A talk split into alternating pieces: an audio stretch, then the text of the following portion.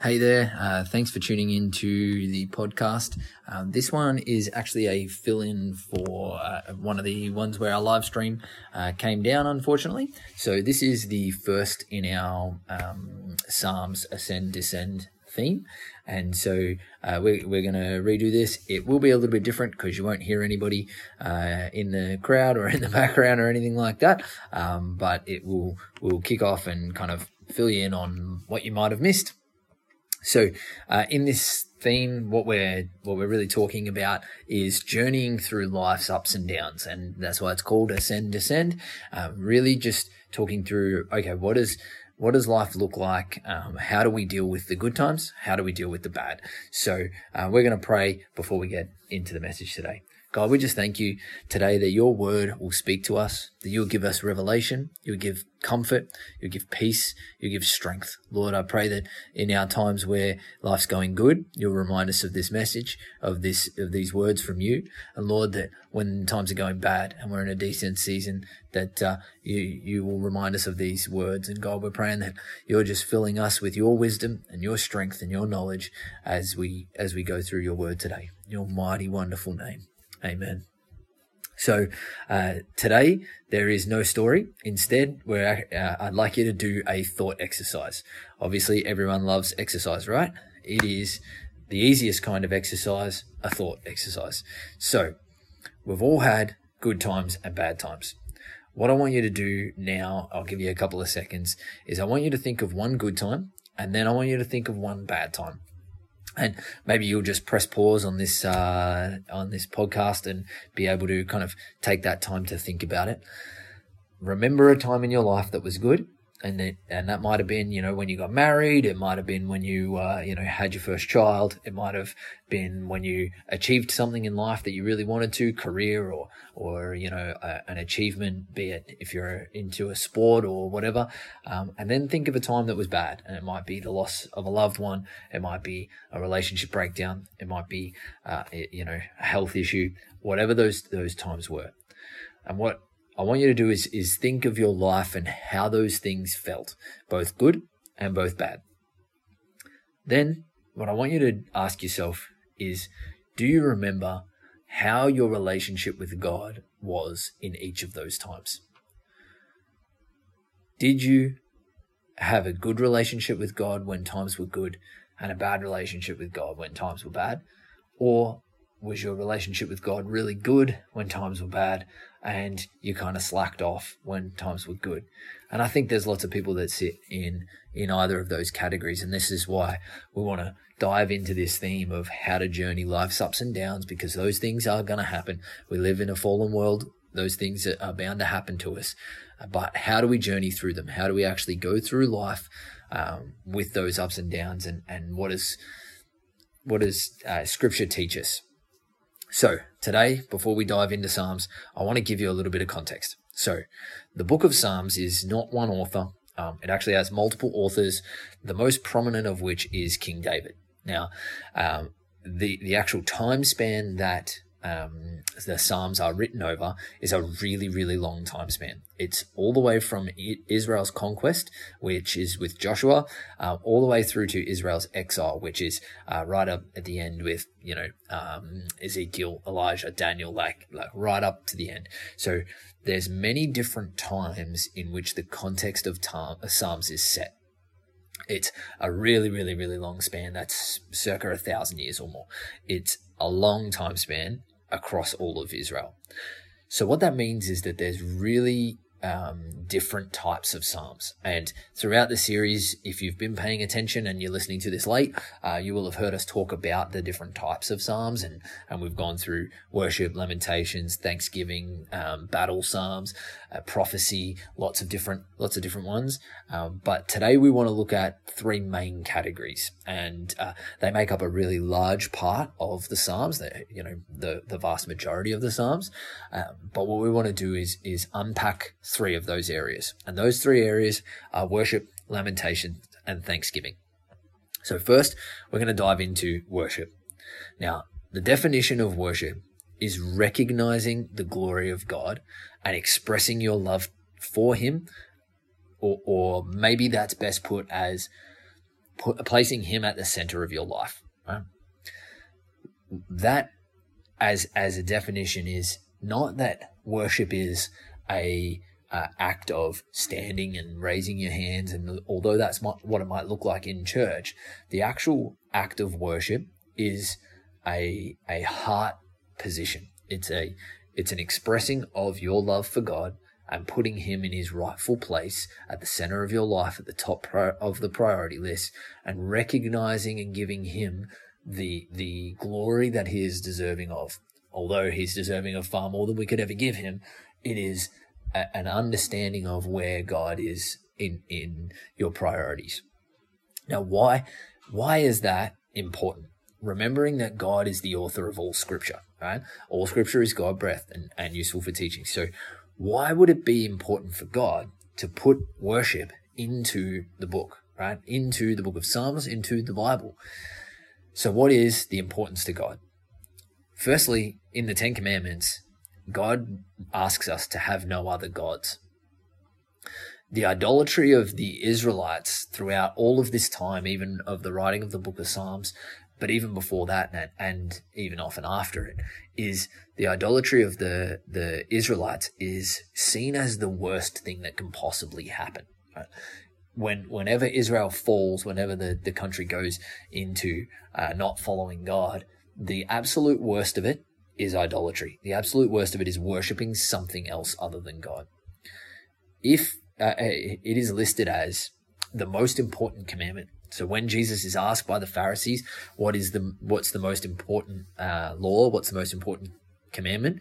And Jesus says, "Love the Lord your God." Right? Jesus says the, the second is love your neighbor, right? And all of the commandments hang on those two things. And and so even Jesus, God in bodily form, empowered by the Holy Spirit, says the most important thing is to love the Lord your God. And so worship, being that act of expressing our love to Him and placing Him at the center of our life, is actually the top priority of importance to God. It is so important to Him. It is part of, it is the love that we were created for in relationship with Him. And so worship psalms are actually incredibly important, not only to God, but to us. With the importance to us, it is how we enter God's presence, right? It is a humbling of ourselves by acknowledging that God is glorious and God is good and that, that not only to our own uh, detriment, like not, not a self-deprecating kind of um, thought process, but a, a humbling and acknowledging that how good is God that he would accept me? It is also how Jesus tells us to pray. He says, Our Father who art in heaven, hallowed be your name. Your kingdom come, your will be done on earth as it is in heaven. The start of the prayer that Jesus tells us of how to pray, the, the structure is to begin with worship, to begin with really exalting God and putting Him as the first you know, God, hallowed be your name, right? You are the Father in heaven. Your kingdom come, not, not my kingdom come, not what I want to do, God, but what you want to do. It's important to us also because it resets our hearts and our minds. I say reset because it takes us back to the purpose that we were created for, to love Him.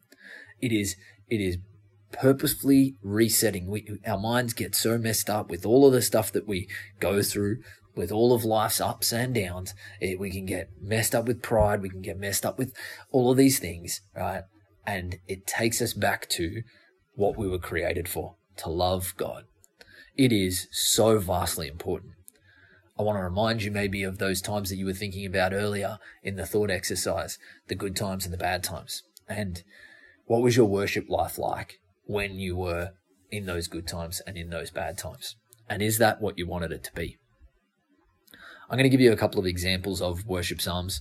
Uh, I'll give you two examples and then I'll read one out and you'll see that pattern follow throughout the message today.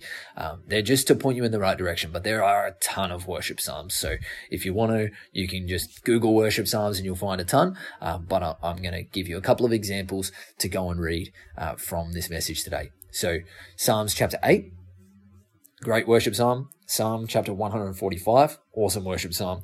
And then we're going to read out Psalm chapter 93. It says, The Lord reigns. He is robed in majesty. The Lord is robed in uh, majesty and armed with strength. Indeed, the world is established, firm, and secure. Your throne was established long ago. You are from all eternity. The seas have lifted up. Lord, the seas have lifted up their voice. The seas have lifted up their pounding waves. Mightier than the thunder of the great waters, mightier than the breakers of the sea. The Lord on high is mighty. Your statutes, Lord, stand firm. Holiness adorns your house for endless days. How beautiful to put God in his rightful place at the center of our lives, at the, at the absolute glorious King of all creation. The second type of psalm that we want to talk about for your life today is, is lamentations. And lamentations can be defined as a passionate expression of grief or sorrow, a complaint, in particular, a complaint to God. And that, that uh, begs the question, what about, how is that important to God? Like, how, how does God author, or, or why does God author complaints against himself or complaints against life to him from from humans. Why would it be that God wants to uh, hear from us? If all Scripture is God breath, why would God put so much lament in Scripture? I want to talk you through that. Part of loving your children is listening to them. It doesn't mean that you'll always be moved by them. Right? Your kids might complain, they might, you know, kick and scream and carry on. It doesn't mean that you'll always be moved by them. But part of it is that you will listen to their complaint. Relationship is both ways. It's it's there in the good times and there in the bad times. It's there in the ascent and it's there in the descent. You as a parent, you know that. Well, God isn't just there for our good times. He's there to help us go through grief, go through sorrow, go through pain, and he wants to know that we're heard. He wants us to know that we're heard. We may or may not understand the plan that God's got for us in this time, but we have a Father who wants to hear us, wants us uh, to be with Him through thick and thin. We have the most amazing Father who is there for us in the good times and in the bad. And we know that God is not the author of the bad times, but we do know through Scripture that God, whatever the devil plans to use for evil, God will turn for good. And so we know that, that God is there for us even in those hard times. And so, what is the importance to us? Now, God isn't our vending machine, right? But that doesn't mean that He doesn't want to help us. Just like your husband or wife isn't there to serve you in every want or will that you've ever got, right? They're there for the relationship or your parents aren't just a vending machine that you go and ask for anything that you want, right? Your parents are there to teach and to discipline and to build you. Right? It means that we have a father, the best possible father, that we can lean on him rather than on our own understanding. And he understands what we go through. Just like Elijah was renewed in the presence of God when he was so scared of um, Jezebel and, and being killed, right? That that he didn't understand, just like we were renewed in that presence, that God knows that we're there to bring our needs to Him and we will find a refreshing in Him. So I'll give you a couple of examples of uh, this, uh, of the lamentation Psalms. So uh, Psalm 74 and Psalm 90 are really good ones to go and read, uh, but we're going to talk about Psalm 42. So, probably one of the most famous Psalms. Um, As the deer pants for streams of water, so my soul pants for you, my God. My soul thirsts for God, the living God. Where, when can I go and meet with God? My tears have been my food day and night, while people say to me all day long, Where is your God? These things I remember as I pour out my soul how I used to um, go to the house of God under the protection of the Mighty One with shouts of joy and praise among the festive throng. Why, my soul, are you downcast? Why so disturbed within me? Put your hope in God, for I will yet praise him, my Saviour and my God. My soul is downcast within me. Therefore I will remember you from the land of the Jordan, the heights of the Hermon, from Mount Mizar. Deep calls to deep in the roar of your waterfalls. All your waves and breakers have swept over me. By day, the Lord directs his love. At night, his song is with me, a prayer to the God of my life. I say to God, my rock, why have you forgotten me? Why must I go about mourning, oppressed by the enemy? My bones suffer mortal agony as my foes taunt me, saying to me all day long, Where is my God? My, why, my soul, are you downcast? Why so disturbed within me? Put your hope in God, for I will yet praise him, my Saviour and my God. The third type of psalm that we want to look at today is thanksgiving. And the definition of thanksgiving is the expression of gratitude, particularly or especially to God. And uh, this is really good in a in a time of uh, ascend is to, to keep us humble. But we'll go into that a little bit more in a second. But um, what is the importance to God, right? What is what is the importance uh, to God of our thanksgiving? Similarly to worship, it is a way of showing how much we value and appreciate God for who He is, for His character, and for what He's done. God also appreciates being thanked. It's I know that sounds weird, but this is very scriptural. In Luke chapter 17, verse 11 to 19, Jesus it says, Now on his way to Jerusalem, Jesus traveled among the border between Samaria and Galilee. As he was going into a village, ten men who had leprosy met him. They stood at a distance and called out a loud voice, Jesus, Master, have pity on us. When he saw them, he said, Go show yourselves to the priests. And as they went, they were cleansed. One of them, when he saw he was healed, came back, praising God in a loud voice. He threw himself at Jesus' feet and thanked him, and he was a Samaritan. Jesus asked, Were not all ten cleansed? Where are the other nine? Has no one returned to give praise to God except this foreigner? Then he said to him, Rise and go. Your faith has made you well. Wow. Jesus wanted the appreciation. He wanted the thanksgiving he he was almost uh, offended or, or upset that only one returned to say thank you. The importance to us is that gratitude helps to keep us humble. It allows us to recognize that the good things we have, both in life now and the gifts we receive in eternity, are all from God. It means that we don't get filled with pride. It protects us from pride. It aims that we're never purposefully undervaluing what God's done for us. Thanksgiving keeps us humble and it also keeps us with the perspective of just how good God is. James chapter 1 16 to 18 says, Don't be deceived, my dear brothers and sisters. Every good and perfect gift is from above, coming down from the Father of heavenly lights, who does not change like shifting shadows. He chose to give us birth through the word of truth, that we might be a kind of first fruits of all that He created. There's a few examples of this uh, Psalm 98, Psalm 91. Uh, we're going to go into Psalm 34, and, and a little bit of context here is that this is David after he's been forgiven and restored for for his uh, you know murderous acts, he is restored by God, and he and and through God uh, or working in David, David writes, "I will extol the Lord at all times; His praise will always be on my lips. I will glory in the Lord." Let the afflicted hear and rejoice. Glorify the Lord with me. Let us exalt his name together. I sought the Lord, and he answered me. He delivered me from all my fears. Those who look to him are radiant, their faces are never covered with shame. This poor man called, and the Lord heard him. He saved him out of all of his troubles. The angel of the Lord encamps around them, those who fear him, and he delivers them. Taste and see that the Lord is good. Blessed is the one who takes refuge in him. Fear the Lord, you his holy people, for those who fear him lack nothing. The lions may grow weak and hungry, but those who seek the Lord lack no good thing. Come, my children, listen to me. I will teach you to fear the Lord. Whoever of you loves life and desires to see many good days, keep your tongue from evil and your lips from telling lies. Turn from evil and do good. Seek peace and pursue it. The eyes of the Lord are on the righteous, and his ears are attentive to their cry.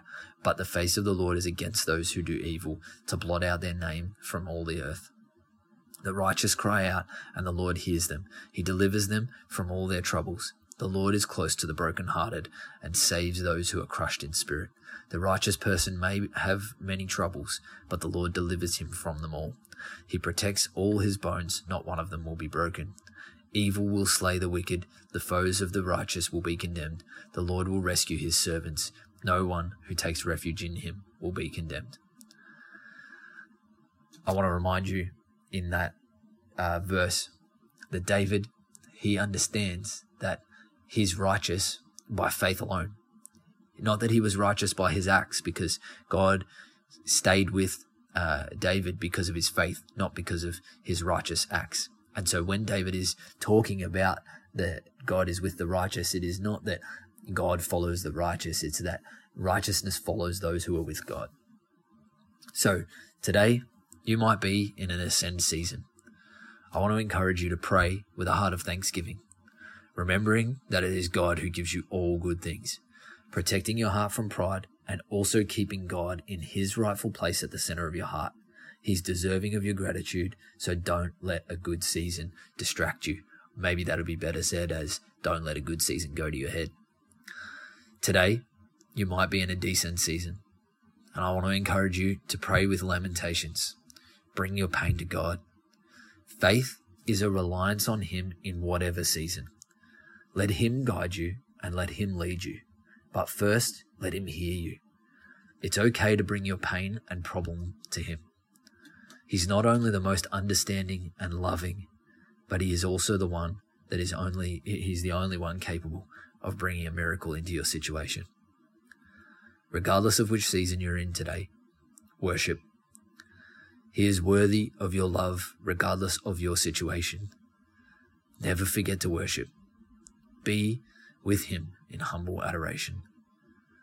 God, we thank you today that your word brings revelation to our life, that your word is the book of, of living water. Like God, we just, we're praying today that this, this revelation pours out in our life, that no matter what season we're in, an ascend season or a descend season, God, that we're, we're reminded to give thanks, reminded to worship you, reminded that we can bring our complaint to you, reminded that you are the best Father who gives us all good things, who's worthy to be praised, and who hears us in our times of, of pain and torment.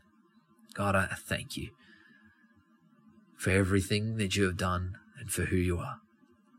You are a wonderful, mighty King. Your mighty, wonderful name. Amen. Thanks again for tuning in today. And uh, we're just praying that you're having a great week and uh, that, that hopefully this is an ascend season for you. Uh, but if it's not, hey, we want to pray with you. We want to be there for you. So please reach out. Hello at infinitychurch.org. Um, just shoot us an email. Uh, we would absolutely love to be there with you, to pray with you and, uh, and go through whatever season you're, you're going through, help you out in those times. Love you. See you soon.